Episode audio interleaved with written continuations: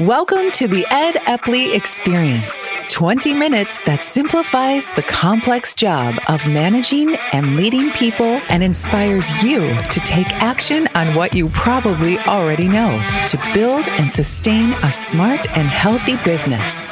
Here's your host, Ed Eppley, to introduce this week's guest and business leader. Welcome to the Ed Eppley Experience. Your chance to get a proven practical idea in less than 30 minutes that will help you run a more successful and sustainable business or even team. Our guest today, he's genuinely likable. There's not many people that meet this guy and come away thinking anything other than he's a nice guy. As a leader, he cares deeply about others. He is appropriately patient, and that is not something that most leaders are good at in an appropriate way, but he is. He is extremely passionate about his team being successful and being winners. I've discovered he's flexible. And I will also say that of all of my guests that I've had now on over 50 of these podcasts, he is the first and foremost enthusiast for the Bundesliga Soccer Federation. And uh, we'll talk a little bit more about his favorite team as we introduce him to you. But he is Andy Gruber, CEO of Pay by Phone in Vancouver, Canada. Andy, welcome to the Ed Eppley experience. Thank you, Ed, and thanks for having me. Well, my pleasure. It's been it's been a journey to get you on, and you are speaking to us from your home. where, where is Canada in the pandemic recovery? What's going on there? You know, vaccination vaccination is a big topic like everywhere at the moment, and um, Canada is, is, is trying as hard as they can to get mm-hmm. their hands on as much vaccination as possible. Um, but they've uh, in BC they've adopted the the similar strategy than UK, where you focus very much on getting a first shot into into everybody's arm as quickly as possible, and do the second shot later. So by June, hopefully in BC, every every every person who needs a vaccine should have had at least one shot, which is of course something we're very much looking forward to. And have you had your first? No, not yet, not yet. That's still okay. a way way to go. June probably. Okay. So you would get yours in June. Okay. Fran and I have both had our first ones, and I'm scheduled this week to get my second. She's got a couple of weeks to get hers, but Ohio has been pretty aggressive on that front. We're doing pretty well, so we're we're fortunate. Do you recall when you and I met? Yeah, I was thinking in preparation of our podcast. It must have been probably around 2005, I would say. Was it in the U.S.? It was either the U.S. or was it Singapore? I'm not sure. One of the two. I think it might have been even Singapore. Wow. So that was my first yeah. my first foray over overseas. Marcus Helfrich was was he in the room? Do you remember if he? Yes, was he was in the room. Well, then it was that that was where it was was in Singapore. Wow, that was. Uh, that was a very interesting session. It was. Because it, it, was very experimental. It was, can this work outside of the United States? And I guess it proved that it did. You've been on quite a journey since then. So would you tell the audience a little bit about, uh, it, it, you can start from the beginning because you joined BMW out of university, did you not? Yes, absolutely. I started actually uh, in the UK, working for BMW Financial Services in the UK. Then I moved to Munich head office. And then when we met around that time, I had moved to Singapore, where originally the plan was to, to be three years in this sort of regional head office. But after one year, I was given the opportunity then to move on to Australia to head up the sales and marketing services function. And and uh, and work. And who was your boss then? And work uh, in the regional head office already, and then in Australia was Alan Crooks, who obviously was on your on your show before.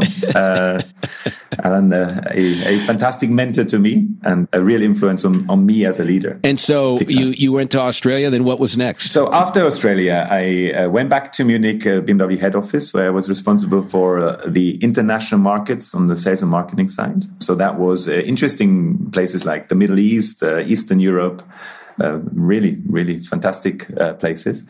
Um, after that, I went then to the UK, back to the UK, full circle, where I headed up the Alphera Financial Services business, which was interesting because Alphera Financial Services business within BMW is responsible for all financial services that are not BMW.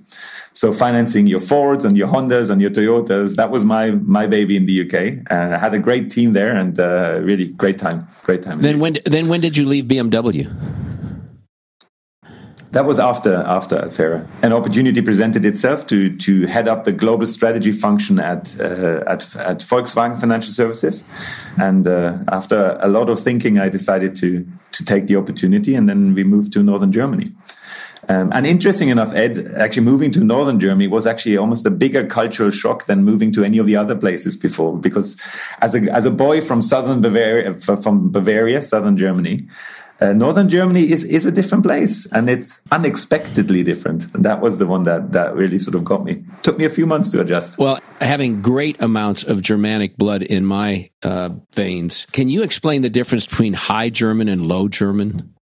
Is there a is that register at all with you? Is that something that that is there, are there different dialects within German? The High German is basically the equivalent to, to Queen's English uh, in in Germany, okay. so that's a proper German. And then you have a lot of dialects, uh, like Bavarian dialects, or you know Plattdeutsch, which is like almost like Dutch.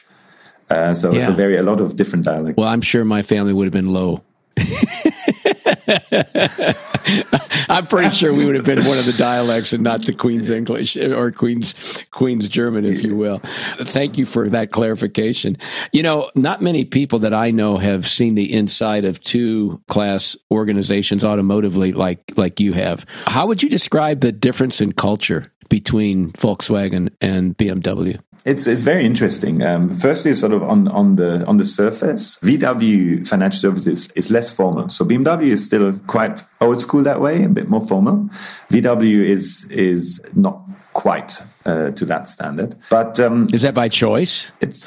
Do you think that's by choice, or I think it's just almost almost a result of the product as well. You know, like the people's car. You know, you actually by definition you're closer to the people. Versus, of course, BMW is is is, is building great, fantastic luxurious cars that have a certain uh, target segment as well. So I think it's almost by choice of product as well. But beyond that, it's also how how the OEMs steer their financial services divisions. So there's much more control at, at BMW, much more centralization of BMW. VW Financial Service has higher degrees of freedom. Uh, when it comes to things like IT, but also when it comes to things like HR, there's there's a more of a separation of duties whereas much more centralization at, at BMW, as I said. So it's a different way of, of, of, of working.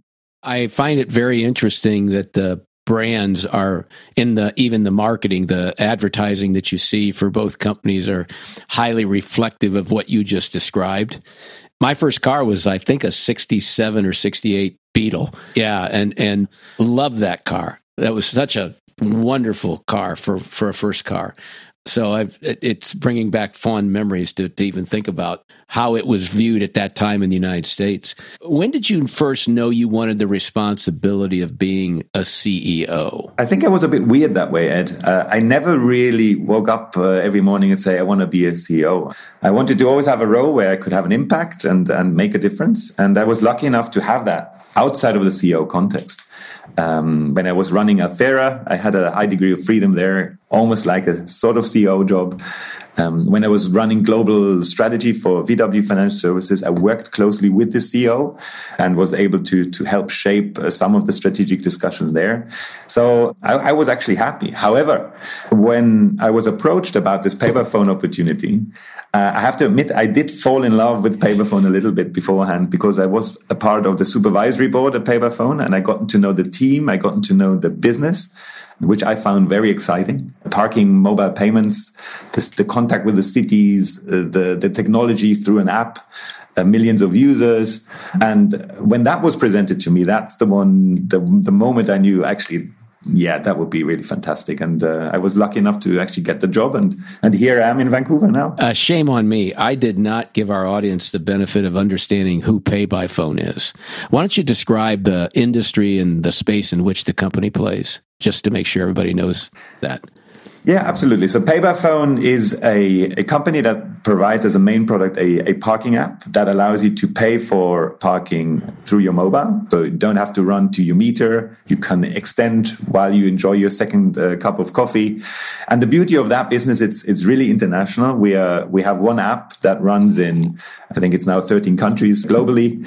Uh, we have one platform that drives that one app. And so you can use your, your app to pay for parking in Paris, in London, or in San Francisco. Uh, so that's, uh, uh, that's that's a great thing to also have exposure to some of the greatest cities in the world when it also comes to smart mobility topics and also being involved there, shaping some of the discussions uh, around around where the future is heading around mobility. Um, and um, and one thing is clear: mobility will be driven more and more by by the cities, right? So the mobility strategies, how people move around, will be driven locally by the cities, and and we have great working relationships with some of the greatest cities in the world, and that's that's uh, that's really fantastic. Is the business, or the I should say, is the market growing? Is there is there a, an increasing demand for being able to manage payments by cities via a technology service like this? Hundred percent. We see uh, we see huge pent up demand for our service at the moment. It, people, I think, are almost longing to go and park freely again after COVID, and uh, and I, I, would expect, you know, our previous growth rates, uh, growth rates were always between 30 and 40 percent uh, year on year. I would uh, expect that to really increase quite a bit after COVID. So I'm I'm getting a a question in my mind about, you know, you've gone from a arguably it was not a traditional banking, but it was still a financial services organization in many cases constrained by rules and regs that go along with banking. And now you're in this wild new arena uh, with mobility and and technology. Is it as different as I think it is, or are, are the similarities a lot higher than not? I, am thinking that the kind of business you're in now is a, a, bit more. We have to figure things out because they've never been done before. Whereas in financial services, it's like what it's just reinventing all that every you know, it's just a variation of something that already exists yeah and um, there are different aspects to that right so at the end of the day there was um, when I arrived, I approached it as sort of the traditional CEO job that I had envisioned and had seen and observed uh, from from many of my mentors and, and the leaders I've worked with, and and uh, and suddenly it it turned out to be a slightly different gig than I expected. Uh, actually, the whole understanding, of course, the importance of of technology on any decision making process, understanding the skills you really need to have a have a have a good, well performing team to to to actually execute on the strategy that you decided were things that that I did learn probably the hard way. Uh, and uh, and uh, I did have, of course, several blind spots that that that needed to be patched up very quickly as well as we sort of went on our growth journey. So so you're right. It was, of course, a very and it is still such a very different animal, a dynamic technology company versus a a settled, really established and mature financial services company. Hugely different. If if you could have a do over in thinking about your time at Pay by Phone, and I, I don't want to you know put you in a bad spot, or I certainly don't want to name any names, but if you could do something different, what what what might it be? Now that you you have a chance to think about you know what you know now versus what you didn't know when you got into this role? Two aspects. I probably would have focused on the team uh, sorting out sort of the team getting the team right sooner uh, but also i would have paid uh, even more attention to the technology that we're working with. So those are the two things that i would change probably. So just like make sure the team is right and then make sure the technology is uh, right. is the team ever right you know, I, I, I hope you you follow what my question is. Is that the as the business continues to evolve and change, and as the market continues to morph, um, my guess is that that you know you, you, your your pursuit of being a great team has to that what the team needs to do to continue to respond to the marketplace needs to change. So, uh, I, my sense is the work's never done. Is that accurate? Uh, it is accurate. It is accurate, and uh, and it, as a technology company, you go through different stages, and you have you will need different leadership almost uh, at each of, of these stages, right? But um, when I was uh, sort of referring to getting the team right, it was getting the team right for the two, three, four years that that were clear we're going to follow, right? And uh, and make sure that you have the experience, the maturity, and the skill set in the team that, that you really needed to to succeed. You've been working with people in a variety of different countries, locations. So the question that also pops into my head is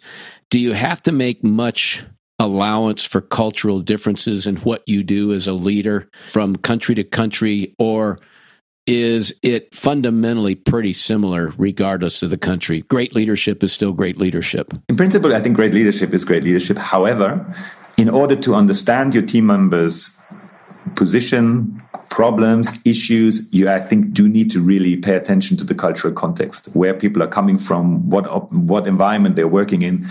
So I think you really do have to be adaptive in a, in a way to, to make sure you, you understand your, your, your, your team members properly and, and, and kind of work effectively with them based on that understanding that's really important. What about generationally? Do you feel like you have to do something different with people now? You know, as you start to become the older person in the room, and trust me, it gets worse. So I'm not suggesting you're anywhere near that, but, but, but do you feel that generationally you've started to have to make allowances or differences? Yeah, hugely so, hugely so. Um, I think that the, the cry for purpose of course, is especially for millennials, is, is, is so important, right? Why are we even getting out of bed every day? Give me a reason to come to work for you. Show me why why I should be working for you and not for another company, right? So that is definitely something that that is a is a constant battle, a constant fight, uh, and uh, requires uh, actually clear leadership on that front as well, right? And and people people are you know our younger colleagues can be very ruthless in calling you out as well if, if it's not clear, right? And uh, that's also something you need to you need to just uh, you know work through and and listen. Uh, because actually, often there can also be, of course, very good points there. And so, but there's definitely that cry Absolutely. for purpose is one of the key things, hundred percent.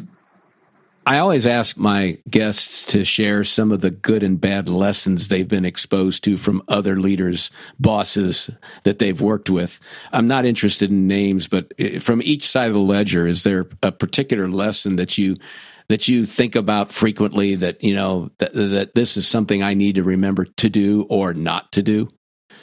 Absolutely, I think one one one of the things I've learned from from the great mentors is is is the fact that you have to be as a leader also approachable right? You have to be there for people. You have to understand your people. You have to have your door that's what i learned. For me needs to be open.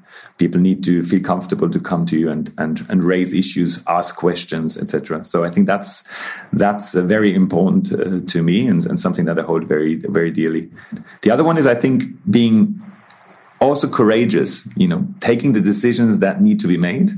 People look at look to you and if you as a leader don't don't take those decisions you know um, you know they will lose confidence actually not only in you but in the entire company right? So be courageous take the decisions be bold that need to be made um, and the other one is actually be be inspiring and be clear about your strategy, right? I think make strategy a topic and and and make it transparent to people what it is that you're trying to do, and and give that clarity to the team. I think that's really really important. And I've seen this done in many different ways, but I also have seen it not done. And if it's not done, I think that then you just create a lot of confusion, a lot of questions within the team. So that's already now always tipping over to the bad.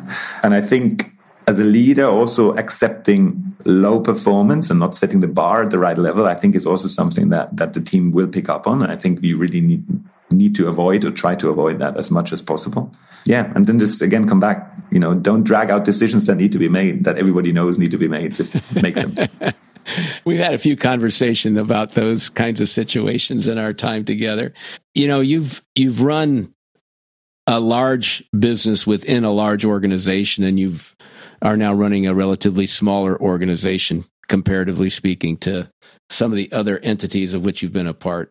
Do you think one is more simple? Is it because it's smaller? Is it simpler to make progress in a an organization the size that you're in, or is that a fallacy? Look, in the end of the day, you could almost phrase it a little bit like: Is it is it easier to run a sort of stable business, uh, also like a dynamic, sort of ever changing business, right? And and I think the the danger and the challenge is actually that I don't think they're really. Right. I don't think a thing like a stable business actually exists in today's world, right? So everybody is in the middle of a transformation, whether they realize it or not, right? Everybody will have to change, right? So I do think that actually changing an organization is easier with a technology company that actually is about constant change, about the next iteration of your product, about trying to push the boundaries, providing a better user experience, uh, versus a, a really successful, mature, uh, in the in, in my background, financial services business that that that has no real impulse to change. And I think yeah. that one talking about a leadership challenge, that's a real leadership challenge right there. Uh, that that's astute. As soon as you said it, it was like, duh, yeah, because the inertia is so great in a financial services business. It's it's so much as just legacy work and processes and systems, and trying to make change in that environment is. Uh, oftentimes it feels like you're pushing that rope up the hill. It's just like this is no fun. This is this is not something I want to do. That that makes a whole lot of sense. Tell our audience about Bayer, and I'm going to see if I can say this right. Bayer Leverkusen. Le, le, okay. No, no, no, no, no, no, no. Ed, Ed, please. It's of Munich. course okay. Bayern Munich. Bayer Leverkusen is actually a company that's like ah, a football so club that's owned by they're Bayer, the, the okay. pharma company. I was trying to do some homework. Not okay. the same. So Bayern Munich Bayern Munich is is obviously the team. It's uh, it's it's the yes. the Reds, you know, from from Bavaria that obviously clearly are the best football team in the clearly. world. Sorry, soccer team, clearly. They have actually the officially best football player in the in in the rows, which is a guy called Robert Lewandowski, a Polish player.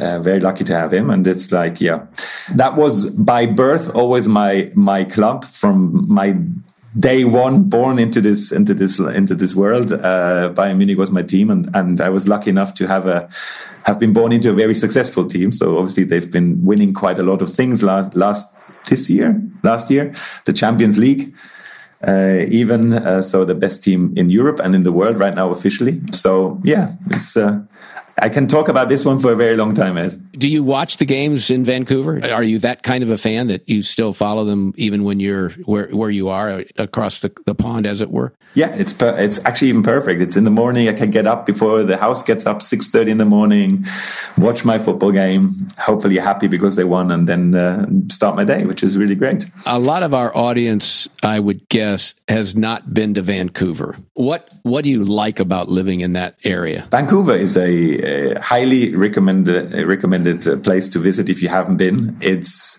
it's beautiful in, the combination. I live live close to close to the sea, and from here I can drive 20 minutes to to ski uh, in a actually a good ski hill, which is amazing. And um, and it's the combination of of city life and uh, amazing nature. That combination is very very rare. And it's a uh, beautiful city. It's a beautiful, a, beautiful city, and um, all right. What's the downside? Uh, if you have a business in, in Vancouver and if you run a technology company, there's a huge downside because for American companies, Vancouver has become a bit of a hotspot because of exchange rates uh, disadvantages and salaries being a bit cheaper here.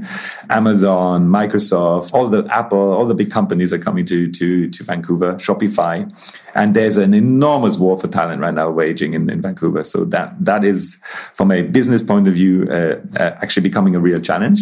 From a personal life point of view, at the moment, Vancouver is about 12 hours away, 13 hours drive away from Alberta, which is the big next big city. Normally, we would have two hours by car to Seattle. I've been sort of saying it almost is reminding me. I grew up very close to the Czech border uh, in Bavaria, and um, when I grew up, it was the the Iron Curtain, and that was almost the end of the world. There was nothing beyond that. And for the last year, it almost felt a little bit like that when it came to the south border here with with the US. There is no life on the other side. You cannot get there. Seattle is so close but you literally have no access. So the isolation in Vancouver is great from a COVID management point of view, but is something that that uh, that I find not easy at times. Yeah. When we see travel restrictions become more regular and normal as they have been in the past, it would be a great place for anybody to visit. I will warn you, depending upon the time of day, traffic can be a little tough, but it's well worth it because it's a wonderful place and, and great people and great cuisine, cuisine and, and lots to do. We have to wrap up, Andy. So, as always, I ask my guests as a final question What's that one thing that if uh, I, as a boss, a president, a CEO, or a, a manager, if I want to run a more successful organization, one that's more sustainable over the long term, what's that one thing I better do? Focus on getting your team right. Focus on your team be there for your team, focus on your team. Everything else will, will happen. If you have the right people around you, everything else will happen. The magic will happen but focus on the team. He's Andy Gruber. He's the CEO of Pay by Phone in Vancouver, Canada. Andy, if people would want to reach out to you to, to ask questions or uh, follow up on anything you've shared with me today and the audience, what would be the best way for them to reach out to you? And just via via email, I think would be the easiest. And the email address is andy at paybyphone.com. Very straightforward and we'll put it in the show notes as well. Thank you as always, my friend. Our conversations are always entertaining, delightful. It was again today, so thank you for your time. And thank you, uh, Ed. And it's sort of really uh, quite amazing that uh, you know my leadership journey really started with you back 2005 in Singapore, and to be uh, today here on this show is is really quite something. So thank you for the invite, and look forward to our continuous chats and uh, and your mentorship as I continue my journey as well. So thank you. You're very welcome. Thank you for listening to the Ed Eppley Experience. For more information on building a more sustainable, smarter, and healthier business, visit www.theeppleygroup.com for resources, tips, and Ed's latest blogs. That's the Eppley, E P P L E Y group.com. Plus, take a free assessment at theeppleygroup.com slash assessment to find out how you measure up as a highly skilled and accomplished manager and where to focus on improving your skills.